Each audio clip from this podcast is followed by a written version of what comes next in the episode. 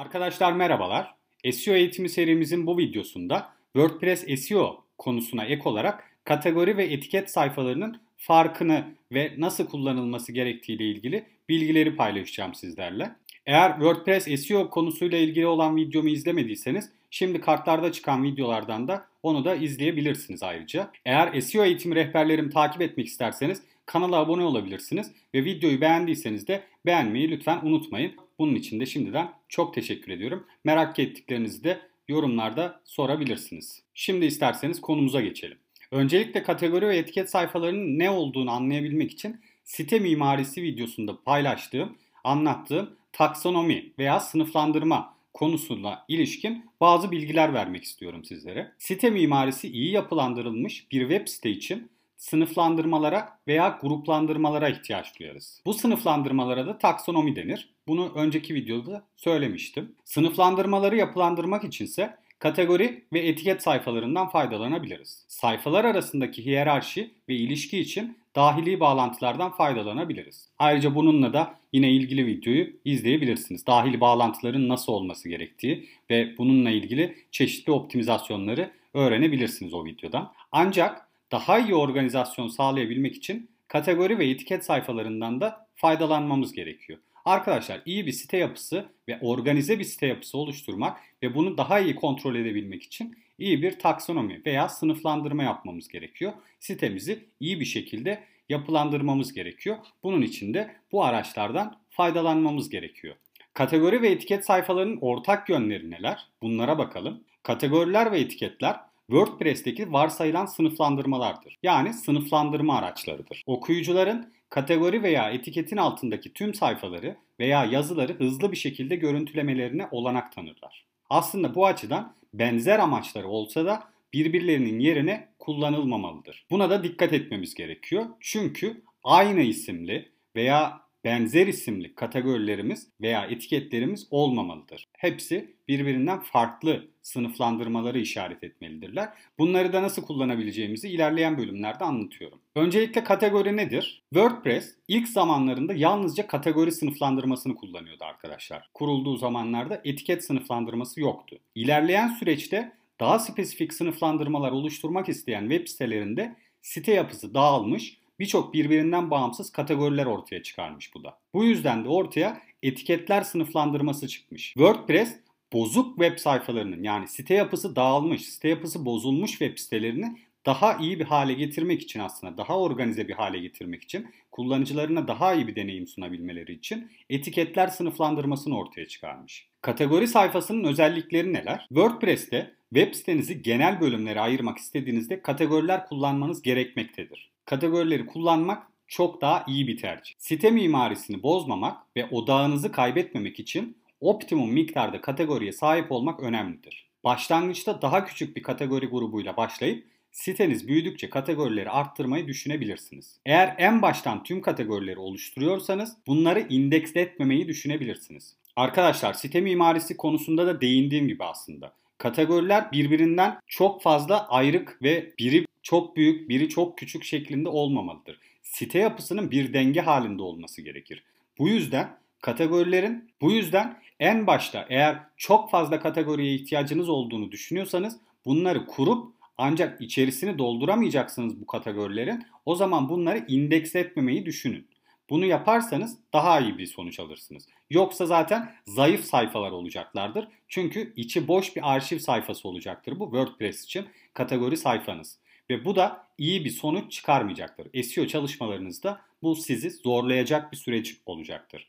Bu yüzden ya en baştan tüm kategorileri oluştursanız bile örnek veriyorum sitenize 10 tane kategori eklemeyi düşünüyorsunuz ve 10 kategoriyi de oluşturdunuz. Ancak sırayla içerik üretmeye başlıyorsanız eğer kategorilerinize içerik olmayan yani bir ay, iki ay sonucunda hiç içerik bulunmayan kategorileri indeksle etmemeyi düşünerek bunları daha efektif olarak kullanabilirsiniz. En azından tarama bütçenizi ve zayıf içerik vesaire gibi konulardan korunmak için. Sitenizi başlangıçta yalnızca içerik üretmek istediğiniz kategorileri oluşturarak da başlatabilirsiniz. Burada da site büyüdüğü sürece zaten siz bu kategoriyi belki de ayırmak zorunda kalabilirsiniz veya yeni kategoriler ekleyerek farklı içeriklerde üretmeye başlayabilirsiniz. Ancak burada site dengesini koruyarak ilerlemeniz önem gösteriyor. Kategori sınıflandırması hiyerarşiktir. Alt ve üst kategoriler oluşturabilirsiniz. Hiyerarşik özelliği sayesinde de URL yapısını daha organize bir halde kullanmak isterseniz eğer, örneğin bizim de kullanabildiğimiz gibi sizlere bir örnek yapmak istedim burada. SEO bloğu oluşturmuş olalım ve ana kategorimiz SEO olsun. Alt kategorilerde ise teknik SEO, e-ticaret SEO, WordPress SEO, içerik SEO gibi farklı alt kategoriler oluşturup bunların içerisine o kategorilerle alakalı içerikler oluşturmaya başlayalım. Burada da eğer organize bir URL yapısı oluşturmak isterseniz şöyle bir örnek karşımıza çıkacaktır. Örneğin seochannel.com slash SEO slash teknik SEO Screaming Frog XPath kullanımı. Yani burada SEO ana kategorimiz, teknik SEO'da alt kategorimiz ve Screaming Frog XPath kullanımı da örneğin bir yazımız olarak karşımıza çıkar. Ve bu da daha organize bir URL yapısı oluşturmamızı sağlar. Kategorileri alt kategorilere ayırarak daha etkili bir, daha kolay bir site yapısı veya site mimarisi oluşturabiliriz. Ancak bu kadar büyük bir eğer içerik yapısına ulaşamayacaksak yani toplamda 40, 50, 60, 70 neyse bu sayılarda bir içerik yapımız olacaksa belki de alt kategorilere bu kadar fazla alt kategori oluşturmak da doğru olmayabilir. Bunu sitenizin büyüklüğüne göre veya kategorilerinizin genişliğine göre aslında sınıflandırmanız çok daha iyi olacaktır. WordPress'te kategoriler zorunludur arkadaşlar. Gönderi başına en az bir kategori seçimi yapmak gerekiyor. Seçim yapmaz veya unutursak WordPress varsayılan olarak belirlediğiniz kategoriyi otomatik olarak işaretleyecektir. Bunu da şuradan ayarlayabilirsiniz. WordPress admin paneline girdiğiniz zaman sol menüdeki ayarlar ve yazma ayarları menüsünden varsayılan yazı kategorisi olarak istediğiniz bir varsayılan yazı kategorisini belirleyebilirsiniz. Ancak yine de siz kendi yazılarınızı doğru kategorilerde oluşturmayı unutmamanızı tavsiye ederim. Etiket nedir peki? Etiket sınıflandırmasının kategoriden en büyük farkı kapsam olarak daha spesifik olmasıdır. Arkadaşlar WordPress'in kendi açıklamasına göre etiketler gönderinizi daha ayrıntılı olarak tanımlamak için kullanılır. WordPress etiket kullanma ipuçları sayfasından da bu bilgilere ulaşabilirsiniz. Ben bu kaynak linkini de videonun açıklama kısmına bırakmış olacağım. Oradan da bu kaynağı takip edebilirsiniz ve faydalanabilirsiniz. Etiket sayfalarının özellikleri kategori sayfalarından biraz daha farklı. Zaten aslında farklarını da bu şekilde anlayabiliyoruz. Etiket sayfaları hiyerarşik değildir. Bu yüzden diğer sınıflandırmalarla ilişkili değildirler ve rastgele kullanılabilirler. Aslında bu özelliklerinden dolayı biz etiketleri kontrol etmekte hem SEO uzmanları olarak hem de site sahipleri olarak zorlanabiliriz. Bu yüzden etiketleri kullanmak çok gerçekten titizlik isteyen ve önemli noktalarda gerçekten kullanmamız gereken noktalarda belki de kullanmamız gereken özelliklerden biridir. Sizlere de bunlarla ilgili örnekler hazırladım bu videoda. Merak etmeyin onları da anlatacağım. Size buradaki hazırladığım bir örneği anlatmak istiyorum. Örneğin bir oyun bilgisayarları satan bir e-ticaret sitemiz olduğunu varsayalım. Ve burada oyun bilgisayarlarının bir kategorisi illaki vardır. Gamer PC veya oyun bilgisayarı olarak. Ancak ekstra olarak etiket sınıflandırmasından faydalanan web siteleri de görebiliyoruz maalesef. Burada da şöyle bir şey karşımıza çıkıyor. Anahtar kelime doldurma yöntemi. Oyun bilgisayarı, oyun bilgisayarları, oyun için bilgisayar gibi aslında aynı kelimeyi varyasyonlarla, çoğul ekleriyle vesaire etiket olarak kullanıp çok fazla yinelenen ve zayıf sayfa üretebiliyorlar. Ve bu da aslında bu kelimelerde kendi sayfaları arasında hem rekabet oluşturuyor hem de belki de istemeden bunların sıralamadan kaybolmasına sebep oluyor. Etiketleri kullanırken dikkat etmemiz gereken en önemli konu bunun bir sınıflandırma olduğudur. Yani biz bunu anahtar kelime doldurmak amacıyla etiket kullanıldığında çok fazla yinelenen ve yalnızca bir sayfa içeren çok fazla zayıf içeriğe sahip olabiliriz. Bu da SEO çalışmalarımızda bir şeylerin yanlış gittiğini gösterir. Aslında bir önceki örnekte bahsettiğim gibi sadece anahtar kelimelerimizi buraya yazmamız gereken bir nokta olarak etiketleri böyle kullanmak inanılmaz yanlış bir durum ve gerçekten çok fazla zararını görebiliriz. Çünkü doğru yani ürün sayfamızın veya yazı sayfamızın önde çıkması gerekirken etiket sayfamız önde çıktığı zaman kullanıcı deneyimi açısından ve Google botları açısından çok çok zayıf bir sayfa olarak nitelendiriliyor. Bu yüzden de bunları kullanırken bir sınıflandırma olarak kullanmamız gerektiğini kesinlikle unutmamamız gerekiyor. Doğru bir etiket kullanımına burada bir örnek oluşturdum. Örneğin bir haber sitesinde siyaset, ekonomi, magazin haberleri gibi birçok genel kapsamı kategori olarak oluşturabiliriz. Ancak ünlülerin veya siyasi isimlerin hakkındaki haberleri de sınıflandırmak için bunları birer alt kategori veya kategori yapmak site yapısını korumak açısından iyi olmayacaktır. Binlerce, yüz binlerce belki de ünlü veya siyasi insan var ve bunlarla ilgili her gün yüzlerce içerik, haber paylaşılıyor. Bunların hepsini birer kategori yapmak bu da site yapısını bozacaktır ve bunu da kontrol etmek çok zor olacaktır.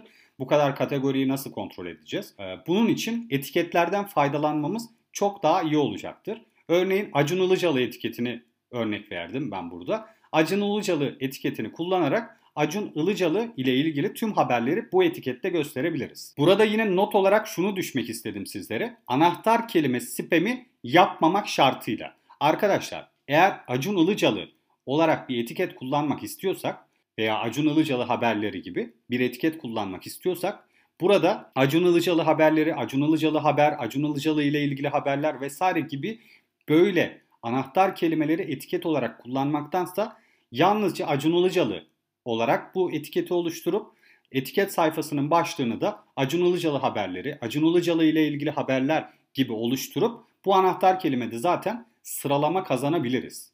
Aynı zamanda da kullanıcılarımız için de iyi bir gezinme oluşturur bu. Çünkü Acun Ilıcalı etiketine tıklayarak Acun Ilıcalı'nın ilgili olduğu haberlerle ilgili, ilgili paylaşımları anında tek bir sayfa üzerinden görebilmiş olacaktır bunu arayan bir kullanıcı. O yüzden bu yöntemde de bunu bu şekilde kullanmak çok daha iyi olacaktır. Ayrıca Acun Ilıcalı haberleri, ilgili haberler vesaire gibi fazla fazla etiket üretirsek zaten bunun da kontrolünü sağlamak mümkün olmayacak. Ama Acun Ilıcalı haberleriyle ilgili bir arama sonucunda bunların bütün sayfalar da çıkmayacak. Çünkü bunlardan bazılarında belki de bir iki içeriğimiz olabilecek. Belki hepsinde aynı içerik etiketi kullanamamış olacağız. O yüzden bunlar da zayıf ve yinelenen sayfa olarak karşımıza çıkacaktır. Ama yalnızca bir Acun Ilıcalı etiketi bizim zaten işimizi göreceği için bunu bu şekilde yapıp etiket sayfamızı da haberleri başlığıyla oluşturarak bunun zaten oradaki Acun Ilıcalı ile ilgili çıkacak haberler olduğunu anlayabiliriz. Etiket sayfasının kategorilerden bir diğer farkı ise kullanmamız zorunlu değildir. Hatta alt kategorilerin daha yetmediği durumda bir site yapınız yoksa kullanmamak daha iyi olacaktır. Etiketler web site kontrolünü zorlaştırabilir. Bu yüzden kullanmak istediğinizde bile belirli sınırlar oluşturun. Site mimarisini dengede tutarak gerçekten ihtiyaç duyduğunuz gönderilerde kullanırsanız faydasını bile görebilirsiniz. Az önce verdiğim örnek aslında bizi gerçekten bir faydaya doğru götürecek bir özellik. Çünkü biz ünlüleri veya siyasi isimleri veya herhangi bir şekilde haberleri daha fazla sınıflandırmak istediğimizde bu etiketlerden faydalanmamız çok daha iyi olacaktır ve hem kullanıcı deneyimi açısından hem de arama sonuçlarında daha iyi sayfalar oluşturabilmemiz için bu çok daha efektif bir yöntem olacaktır. Bu etiket kullanımında örneğin bir sınır yok. Buraya 10 tane, 15 tane etiket eklediğiniz zaman bu sefer bunların kontrolünü sadece bir yazıyı 15 tane farklı e, anahtar kelime spam'i yaparak özellikle bir etiket eklediğiniz zaman bunların kontrolünü ileride sağlayamamış olacaksınız ve çok fazla zayıf sayfaya sahip olacaksınız. Tamamen aslında Google'da günün sonunda sizi e, content şişirdiğiniz yani içerik sayfa şişirdiğinizi düşünerek sizin sitenizin görünürlüğünü azaltacaktır. O yüzden buna çok çok dikkat etmemiz gerekiyor. Son olarak ise sizlere şundan bahsetmek istiyorum. Kategori ve etiket sayfalarından ayrı olarak farklı taksonomiler kullanmak isterseniz WordPress'te özel sınıflandırmalar geliştirebiliyorsunuz arkadaşlar. Bununla ilgili de kendi deneyimimden sizlere bir örnek paylaşmak istedim. Benim e, araba blogum var aynı zamanda İngilizce bir şekilde İngilizce bir site ve burada araba türlerine göre kategorileri ayırabildim. Ancak marka olarak sınıflandırmak istediğim için bu noktada brand taksonomisi oluşturduk. Ve ayrıca site haritamızı oluştururken de bu brand taksonomisini yani markalar taksonomisini oluşturup daha iyi bir site yapısı oluşturmuş olduk. Bunu da site haritamıza markalar olarak ya da brands olarak eklemiş olduk. Ve bu da bize daha iyi bir şekilde dönüş sağladı. Ben bunu etiket olarak da sağlayabilirdim. Ancak bunun site haritasındaki yapılandırmasını etiketler üzerinden yapmam gerekirdi. Ben marka olarak sınıflandırmak istediğim için ve site haritamda da bunu Google'a gerçekten bunun bir marka site haritası olduğunu ve sistemde bu markaların yani araba markalarının olduğunu göstermek istediğim için bu şekilde özel bir taksonomiden faydalandım. Bunu da nasıl yapacağınızla ilgili çok basit aslında ama size bununla ilgili kaynakları da açıklama kısmına bırakmış olacağım. Oradan takip ederek de eğer sitenizde gerçekten özel bir taksonomi de oluşturmanız gerekiyorsa belki de o e, WordPress'in kendi kaynaklarından kullanarak bunları da oluşturabilirsiniz. Evet arkadaşlar kategori ve etiket sayfalarıyla ilgili aslında tüm konu bu şekilde ve eğer hala nasıl kullanacağınızla alakalı bir sorunuz olursa lütfen bana yorumlarda belirtmeyi unutmayın. Aynı zamanda videoyu beğendiyseniz beğenmeyi lütfen unutmayın. Ve kanala abone olarak da bu videoları takip etmeye devam edebilirsiniz. Şimdiden herkese çok teşekkür ediyorum. Hem abone olduğunuz için hem de videoları beğendiğiniz için. Hoşçakalın, görüşmek üzere.